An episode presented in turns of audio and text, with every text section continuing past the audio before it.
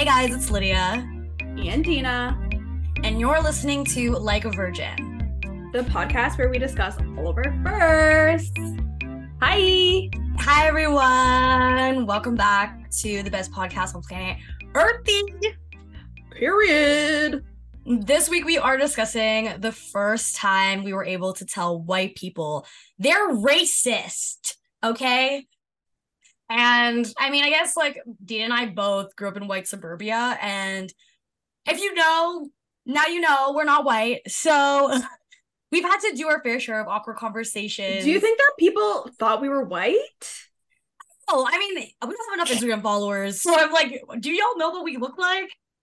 You're supporting Black business by listening to Like a Virgin and Retweet podcast. Yes, like, and do the most by also following Not Gonna Lie Studios on Instagram. Yeah. Heard that real loud. So, but yeah, so we've had like awkward conversations. We've had awkward instances, but there was a specific time where we've broken the awkward silences and we've spoken the fuck up, and we are ready to tell you guys those stories today. Yeah. I don't know if you guys are familiar with a little thing I like to call June 2020. All right. The summer of 2020 was absolutely batshit crazy. It was batshit crazy. I have never experienced the ability to call people out with like almost no repercussions in that way ever before in my life. And although it was short-lived, although like 3 years after, what substantive change have we seen? I don't know.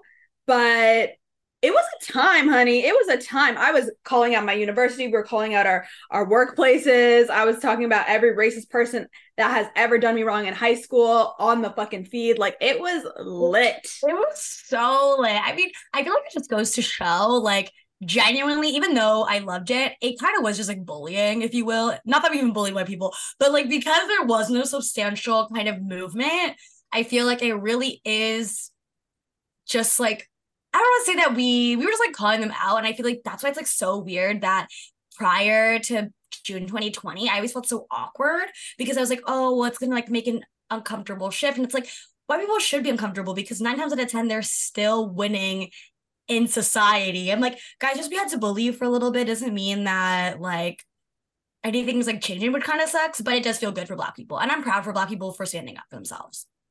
And it's also funny because even like 3 years post, you know, the George Floyd protests and that really concerted uprising of Black Lives Matter, people are still like, oh, like, I'm still learning. It's like, what are you learning? What anti-racism class are you taking? What work are you doing? Like, I'm so confused. At what point do you think you've arrived to this anti-racist learning? What's the class? What are you reading? Like, I'm just like, so like, you can't use the I'm still learning as a cop out for everything. And yeah, you should still be learning. Like, that's 100% true, but you still also have to take accountability within that. And I feel like, especially for those of you that just like found out racism was real in 2020, like, love that for you, I guess. But you should be at a point now, 3 years later, where you're like, at least have some basic understanding of the ways that anti-Black racism plays in our society. But it's just so funny because I feel like now, like, these things are still happening, you know what I mean? Like, people are still dying. Black people are still dying due to police brutality, due to anti-Black racism, due to anti-Black violence. And even outside of police brutality, other ways in which anti-Black racism plays a part in our lives. And it's just been, like, radio silence. And it's so funny to see, like, everyone that had those Black Lives Matter highlights or, like, all your posts. Now your posts are archived. Now that Black Lives Matter, that resources highlight is gone. It's like, how did... First of all, when did you come to the decision that it was okay to take that down? Is the listening and learning done? Is the education done? Like, I don't... When did you guys take BLM out of the bio? Like, that's so anti-Black. I can't even believe it. Y'all shouldn't have put it in there to begin with. I know, because taking it out is so bad. Taking it out is so... Like, you're not coming back from that. I noticed. We all noticed. Our eyes were wide open. Yeah. So, yeah, I mean, for me, it definitely was... I mean, okay, so when I was, like, in elementary school... when, like, people would do the thing where it's, like, Chinese, Japanese, freeze, or, like, those things, people would eventually be like, oh, that's racist. The difference between then, when I was, like, a little kid, is everybody could have been racist at that time. Like, people would kind of call out, like, all little kids to stop being racist. The conversations around racism, like, in 2009 was just, like, don't talk about race, essentially. 2020 was special because it was like specifically targeting like white supremacy. So my first time like blatantly calling like a white person or white collective racist was actually my university, Brescia University. If you're listening, I still remember and I still have the receipts. So again, it was 2020. They're like posting the BLM shit. At this time, it was like awkward because like some people were posting the black square. Some people were posting just like a photo of George Floyd or whoever was like victimized. And there's a lot of conversation around that. What Brescia decided to do was just take a photo of the campus and like wrote just like a little paragraph of God knows what, just filler words to basically explain like we like black people without saying black. Like they didn't mention like inherent racism. For context, the university I went to was like really white and Catholic. So it was like an all girls like Catholic school. My besties for the resties, including myself, decided to target them down, call them out for like basically just like not supporting black students. A lot of students like at the time, especially international students, were like suffering a lot. A lot of them like dropped out. There was like no black educators, no black like systems to like help students that were people of color, period. So we just like rated them the fuck down all the way until we basically got asked to be a part of like a virtual meeting with like the dean and shit. We just virtually fucking bullied them. And Dina was in this meeting, and so was like two of our other friends. And when I tell you, I've never seen white people able to HR dodge us in such an efficient way. I actually wish I took notes to learn how to like actually like surface level dodge someone calling you out. I know. And Lydia was serious about it. She had her blazer on, honey. She had the slick back bun. Like it was serious. Gloves were off. And I even remember like the tone that you took was a tone that feels like we couldn't have taken prior to this happening. Like it was a very firm. It was very like, this is what has happened. This is what we're experiencing. There's no sugarcoating. I've actually tried to pull up the Instagram post. So there's actually a couple. I want to read out a couple of comments. I mean, some people were just like, do better, Brescia. I actually had a friend. I'm going to read out some of the comments she wrote because they were so funny. So I have a friend, she wrote, you truly had an opportunity to highlight Black voices, but instead posting a photo of a random building provided from a quote from, in brackets, Dr. Mum. She said, maybe you guys should, and I'm serious about this, have actual people with qualifications to talk about Black issues with a bunch of clown faces. We go in capital, she goes, what is this? Laughing emojis. Resources? Question mark. 2, Black students. Where are they? Question mark. 3, any recognition for Black students' experiences? Question mark. This is purely performative allyship. Fuck y'all. She literally said that. She said fuck y'all? Yeah. It's so crazy. We just went hard. I mean, like, they couldn't delete the comments because that would be way worse. So funny. My comment being like, as a Brescia alumni, I'm ashamed to say I ever attended this institution. That's sad. But it's so funny because it's like they literally were like, okay, they did a Blackout Tuesday post too. I remember that. They literally posted the black squares. Girl. I'm like promising young women in the way where like to this day I still think about just like graffitiing their building. I'm like, anybody who did black people wrong, like I will promise young women, you like, I will literally deliberately go to your institution and like cause havoc and revenge. I will say, and actually, okay, so this episode obviously isn't to like shame people for not calling out white people for racism, but that really was the first time I really think I kind of took initiative. I'm not going to say when I was younger, I was complicit, but I will say that I think I just like felt maybe too scared, or I just didn't know how to kind of go about it. And so it wasn't until this opportunity that I really kind of said something with so much discernment. Yeah. Yeah. I think the climate allowed for people to actually like value what you were saying. And you could say it in ways where you didn't have to like tone police yourself, if that makes sense. Like you could really just say like, you are being racist, this is anti-black racism, this is white supremacy. I feel like even saying the word white felt like a bad word at the time to call out whiteness for what it was. And it feels like the larger cultural consciousness around how whiteness intersects with, or how white supremacy intersects with anti-black racism, it just it became more acceptable to have conversations in more like layman's terms without feeling like you had to sugarcoat your conversation. But I will say, like, 3 years later, what has been the actual impact of that? Like, I just feel like because it was the pandemic and so many of us were isolated, it's like, we're not going to have the forward movement that like other civil rights movements have had, because we just don't have that community organization piece involved. Like, it's like, even with like the civil rights movement, a lot of the organization around that was like the Black church. You had like a place where people like felt connected and in community with one another. And community is so integral to doing good organizing. And it's just like social media activism, essentially. Like, it was literally just like the year of infographics, the year of calling people out on social media, calling organizations out on social media, the year of notes app apologies. But it's like, when you don't have like a physical organizational space and like physical community building, you're not gonna make any steps forward. And I will say, like, there was some changes that happened in terms of police budgets changing, and some of the folks specifically in Minnesota where George Floyd was murdered, the Minnesota Freedom Fund and changes that happened at that level. But like, I feel like we just had such momentum and then everything just fizzled out. And of course there was so much going on during this time, but like, it is disappointing to see. Yeah, I agree. But also, do you feel like because we were all on our computers, because I absolutely agree. And I think one of the problems with BLM in 2020 is like, people were kind of shamed for going to the Black Lives Matter protest because it was COVID and people were meant to stay at home. So it almost felt like, as a Black person, am I going to stay home so that like, because there's like this epidemic happening, or am I going to like basically like fight for my rights? I know. But in a weird way, especially because like I don't even know if I want to say their names, but there are people who were calling out like their high school peers, and like they weren't covering the names, and like they really were like going in. And I think by staying home and by being in the pandemic, in a weird way, it made people more ballsy, and it like protected Black people from not like getting jumped or like something crazy like on the street. I just feel like, I mean, what can you really expect from a generation who thinks like cancel culture is a thing, and a generation who thinks like this insert person's name here is cancel party is like activism? You know what I mean? Like, for sure. I just feel like there's a disconnect there.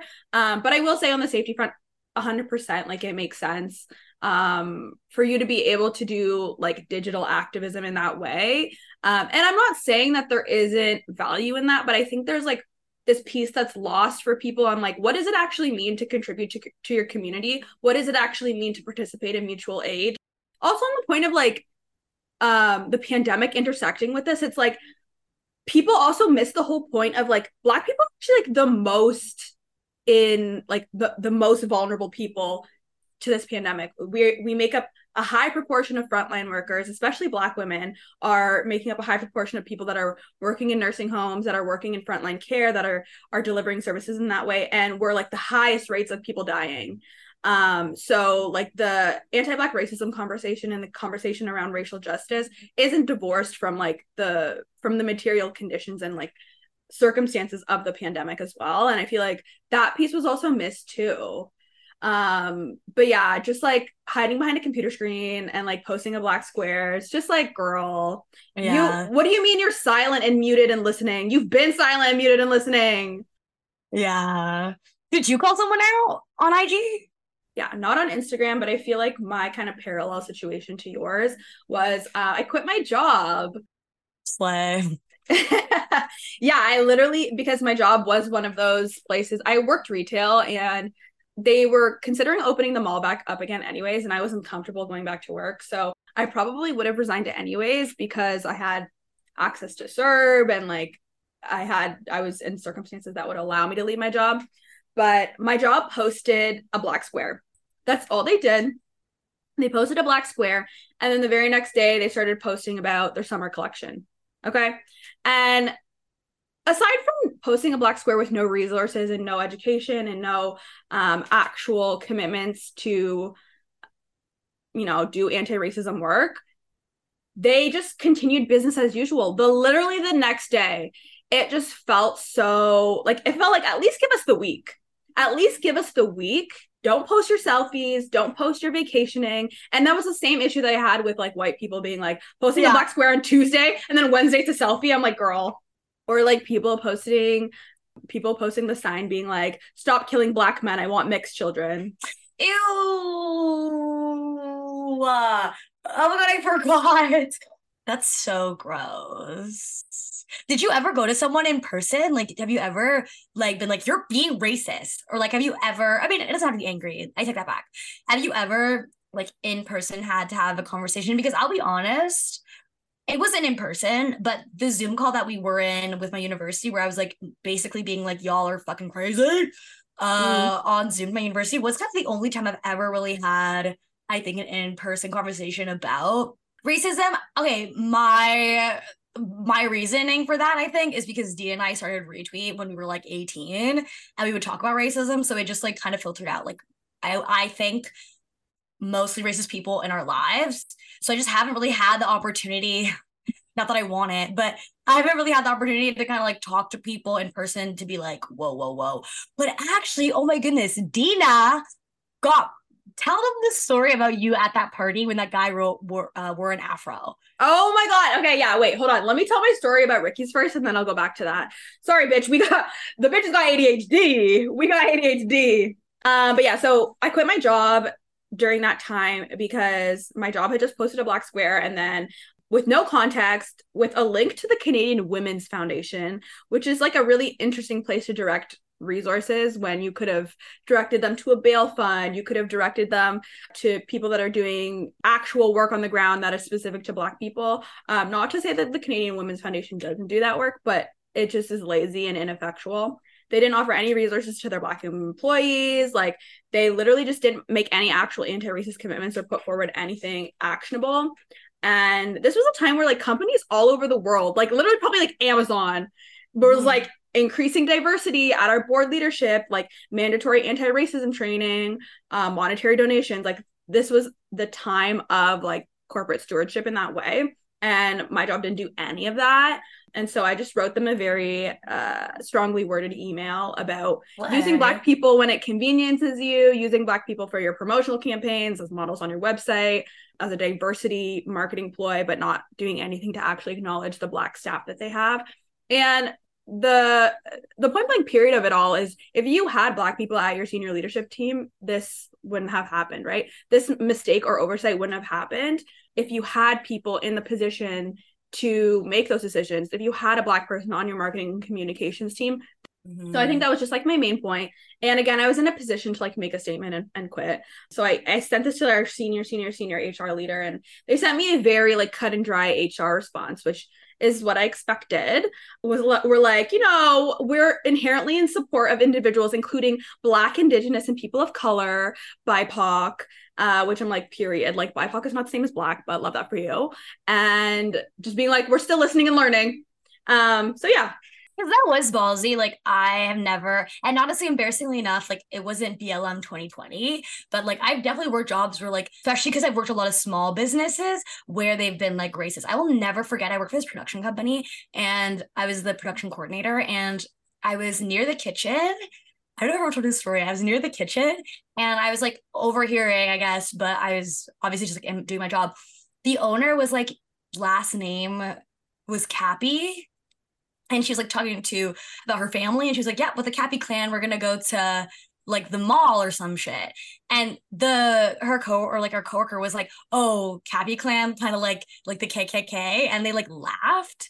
And I was like, you think it's like funny to associate your children with the KKK? Like, I was like, this is so gag worthy. I do wish I said something like in retrospect, but it's just to highlight, like, it's not easy to tell your job that you're like racist, because you do want a job. I mean, like, it's hard to be out of money.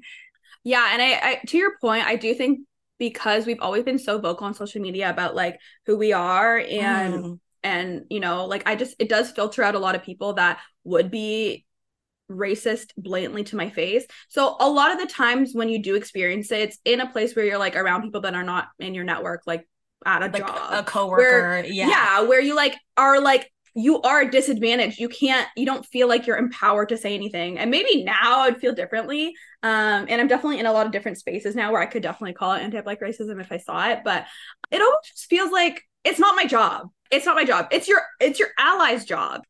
Absolutely. But nobody wants to do it. It's the job of allies to do that calling out work. And that's just a lot of labor. And I know it's kind of a cop-out to be like, I don't want to have to be the person that's always having these conversations, but like you do really have to choose and pick your battles, especially as a marginalized person. Yeah, that's real. But on Lydia's point about this story, so I got to tell y'all, I feel like I thought I told the story in retweet, but maybe I didn't. But basically last year I went to this Halloween party and it was Kiki's. It was this girl from my high school invited me. That's so funny because I feel like I've waited my entire life to see a racist Halloween costume. So you live my dream. And just take this in, like this, we're in the year 2022. Like this is not 2017. This is not 2016. This is 2022. Post BLM, post anti-Black racism conversations, post the infographics, like you have all the resources at your fingertips to know that what you did was wrong and you chose not to see it. So I go to this Halloween party. I am the only Black person there. And my friend is there as well. She's a POC, but not Black. So different context. And we get there and there is this guy and his costume, he's wearing a dashiki and an Afro wig. Okay. The Afro wig is what I saw first. And I was like, okay, no, like I'm going to have to say something about this. Like, this is ridiculous. And then I saw the dashiki and things were getting worser. And so, and my friend who invited me to the party, she was also wearing a wig. And at some point during the night, they switched wigs. Okay. They switched wigs. And I was like, girl, don't put on the wig. And she's like, why? Like, why shouldn't I put on the wig? I'm like, it's extremely racist. Like, do not put on the wig. And just for context, like his costume is supposed to be a hippie, which Black culture being like passe, yet so forward is like fucked. A dashiki is hippie? Like, what? I was just like, that you're so unserious. And then I made a comment about it being racist. My high school friend turns and is like, oh, Dina just called this racist. And the guy is just sitting there looking at me like, literally doesn't say anything and then continues to neg me the rest of the night. Like, literally, I'm drinking and he's like, oh, she's so drunk. But it goes to show, like, it is really awkward when you tell people they're being racist, because even if you're so true and valid, it's like him being like, oh, you're so drunk. It's like, obviously he was being antagonistic. He had to make himself the victim. Like, he has to switch the narrative so that it's like, well, she's so drunk. That's why she said that. It's not like I'm really racist. It just, in that situation, really highlighted to me that, like, even in a post, educated world, I'm still alone. In those situations, I'm always going to be alone. And I was just really disappointed that I had to be the one to have that conversation because I really didn't want to. I really didn't want to even, like, bring it up. I was like, this is just going to be a mental note. And this is not the time that I want to be an SJW. I want to just enjoy my Halloween night and have a good time. And it's like, it's extremely isolating when you experience something like that. Like, it just reminds me like how hard it is to be a Black woman in the world.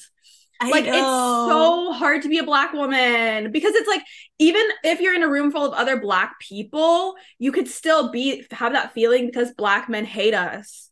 Exactly. So you're still having to defend yourself. It's just like, it's just so isolating and sad. And it made me so sad. Like, I wasn't even angry. Like, I was just sad. Like, I was like sad. Halloween. You just want to turn up. Like, I just thought I was going to have a fun night, like, in my Halloween costume. And, like, I was like, I have to experience anti-Black racism.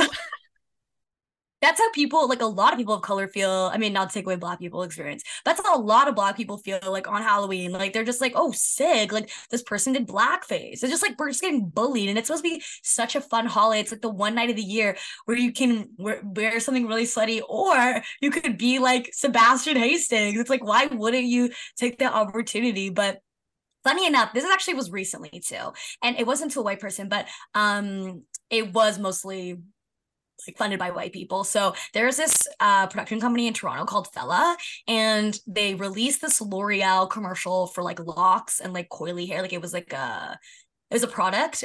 And I was like, oh, wow, I've never seen them do anything like for Black people specifically. So I clicked the credits and I clicked the director.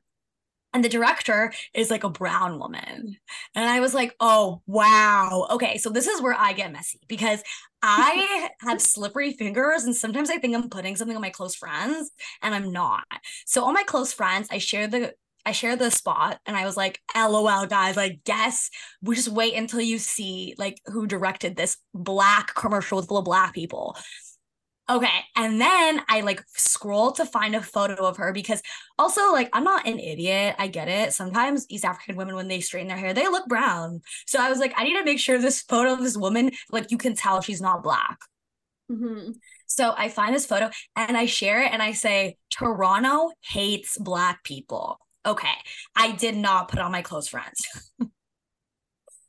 I accidentally shared it like on my meme and like it was up there for like a hot second and she saw it. Yeah. No, she fully saw it because it's like this person mentioned you on their story. Yeah. I'm not gonna lie to you. I like actually felt like real life anxiety. Like the air out of my head escaped and I like talked to one of my friends who's an editor for them and I was like, oh my gosh, like what should I do? Like, should I say something? Like, this is so awkward. I was like, my career, like, I'm never, like, everyone's gonna think I'm crazy. And she was like, even if they do though, like, are you wrong? I was like, you're right. Like, I'm not wrong. No brown woman has any business making a commercial for kinky, coily hair. That makes no sense. How did this get approved? So I think it's just hard because it also kind of overlaps like us being black women. It overlaps kind of feeling like you fit that crazy girl narrative. Like you just feel like, oh, like she's like nuts. Then as a woman, you already don't want to seem nuts. The next time someone's racist to me, I'm just going to say your mom's a hoe. Yes. Your mom's a hoe. I'm going to say your mom should have swallowed you. Yeah. That way, because if you guys are so scared of the R word, then your mom should have swallowed you. And that's our advice from Like a Virgin. How to call white people out for racism. Just tell them that their mom should have swallowed them. I know that's right. Oh, I like this episode. It was fun. It was great. It was fun to go down memory lane. 2020 will always forever be burned into my head. I can't wait to read like the discourse in 10 years of like the impact 10 years later of what that time was like. Any thinkers, any thought people with thoughts. Write about it because I want to read about it. Yeah, it was so iconic. It was just like screenshot people from high school calling black people gorillas and shit. Like I'm obsessed. I'm so vindictive and like even though I get that color culture's messed up, I'm like, call them out. I love it. But well, I just feel like there is like a middle ground, right? There's a middle ground between cancel culture and call out culture and like not holding people accountable. Yeah, it's exactly. Just like we always go too far to the one side. But bitches used to get stoned in the town square, honey. So someone calling you out on Instagram ain't that bad. Yeah, it's true. Thanks for listening. If you're white, go donate to someone black. Go send them an e-transfer. Yeah, and don't say or do racist shit. And if people fucking call you racist, just be like, okay, thank you for telling me. I will do better. Don't even say sorry. Just say thank you for telling me. Don't say sorry because then black people have to be like, it's okay. Don't say sorry. Just say thank you for telling me. That's like actually our, like if you were white and you listen to this, that's my biggest takeaway, or it should be your biggest takeaway. Just say thank you for telling me. I will do better. That's all I gotta do. Follow us on Instagram, y'all, and GL__studios. Make sure that you give us 5 stars on Spotify, 5 stars on Apple Podcasts, or wherever you listen. If there's a platform that we're not on that you'd like us to be on, just send us a message and I can do that for y'all. Don't you worry. Yeah, we'll do anything for you guys, but you guys need to follow, okay? We post good shit up anywhere and everywhere, so follow us on NGL Studios on IG. Okay, bye, y'all. Mwah.